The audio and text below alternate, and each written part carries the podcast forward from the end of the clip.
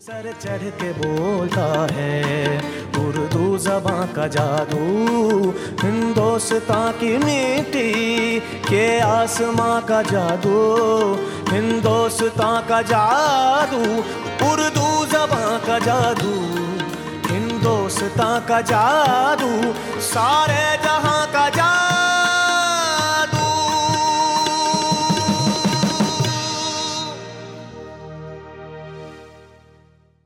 आप सबके दिल की धड़कनों का अंदाज़ा मुझे है।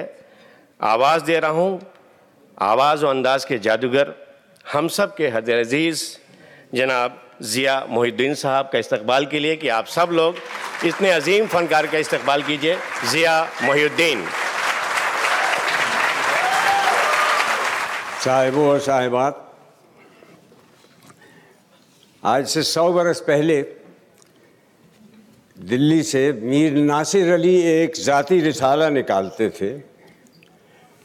तो ये किस्सा जो मैं आपको सुनाऊँगा, ये संस्कृत की बहुत मशहूर किताब पंचतंत्र से तर्जमा किया गया है। लेकिन इसकी खूबी ये है कि ये तर्जमा मालूम नहीं होता।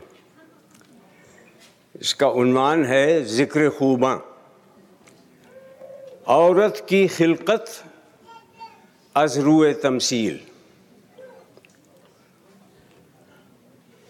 हिंदी शायरों ने औरत की खिलकत का किस्सा इस तरह लिखा है कि आगाज़ आफरीनश में खल्लाक दो आलम ने जब औरत के पैदा करने का इरादा किया तो मालूम हुआ कि सारा मसाला मर्द के पैदा करने में काम आ गया।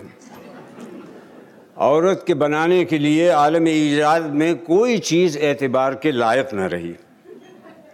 बड़े गौर तमुल के बाद ये तदबीर कार परदाजान अज़ल के जहन में आई कि चेहरे की शक्ल तो चाँद से ली जाए और खम अबरू हिलाल से। गुंशा नाश गुफ्ता से दहन और बरगे गुल से होंठ नरगिस शहला से आँख, सर्फ से कद, नसरीन से बदन और कब से रफ्तार ले ली जाए। शब तार से बालों की सियाही और दराजी शब हिजरा से बालों की दराजी ले ली जाए। याकूत से होंठों की सुर्खी, पत्थर से संगदिली और तोते की आँख से बेमुरवती मांग लें।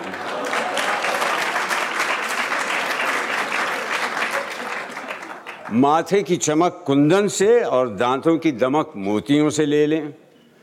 कुलकुल मीना से आवाज़ की खनक और शम सोजा से आंसुओं की लड़ी ज़रूरत के वक्त आरियतन ले लो।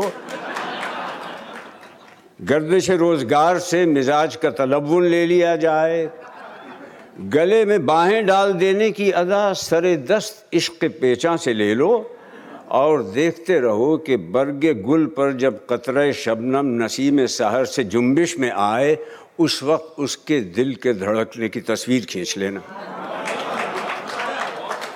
हुए जफा चरखे सितमगार से, और कभी भूले भटके की रस्म वफा चकवे चकवी से मांग लो। कमर की ज़रूरत नहीं कि दहने यार की तरह नज़र नहीं आती। जुल्फ को परेशान और आईना रुखसार को दरख्शां बना देना, ज़बान के लिए सोसन की कलम कैंची से काट कर लगा देना। लड़कपन की अटखेलियाँ बिल्ली के उन बच्चों से जो पंजों में नाखून छुपाना, निकालना सीख गए हों ले लेना। और ख़ुद अपने बच्चों की हिफाजत में जान पर खेलने के तेवर शेरनी से ले लो। अदाओं में बुलाने से भागना और न मिलिए तो खुद मिलने के बहाने ढूंढना, निगाह से बुलाना और ज़बान से कोसना, मुँह न लगाने पर गले का हार बन जाना और नाज बर्दारी की जाए तो लापरवाही की शिकायतें करना और ऐसी हज़ार नाजो अंदाज की बातें कूट कूट कर भर देना।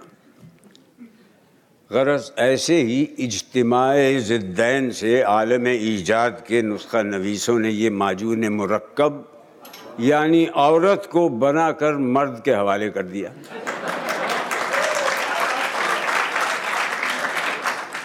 कहते हैं कि इस वाक़े के चंद रोज़ के बाद इंसान ने खुदा से शिकायत की कि ये तोहफ़ा जो मुझे अता हुआ है, मेरे लिए बलाए जान है। इसको वापस ले लिया जाए। इसने मेरी ज़िंदगी अजीरन कर दी, इसकी ज़बान खदंग नज़र से ज़्यादा तेज़ है। ये बला की तरह पीछे पड़ी रहती है, मुझे किसी तरफ़ निगाह उठाकर देखने नहीं देती। इसके मारे मुझसे कोई काम नहीं होता बेसबब खफा रहती है, इससे पीछा छुड़ाना मुश्किल हो गया। मेरी इसकी नहीं बनती। हुक्म हुआ कि अगर तुम्हारी इसकी नहीं बनती तो तुम इसे यहाँ छोड़ जाओ। दो चार दिन ही गुजरे होंगे कि हज़रत इंसान फिर खालिक के पास हाजिर हुए और अर्ज़ की के, परवरदिगार, जब से औरत छुटी, मुझे बड़ी तकलीफ़ है।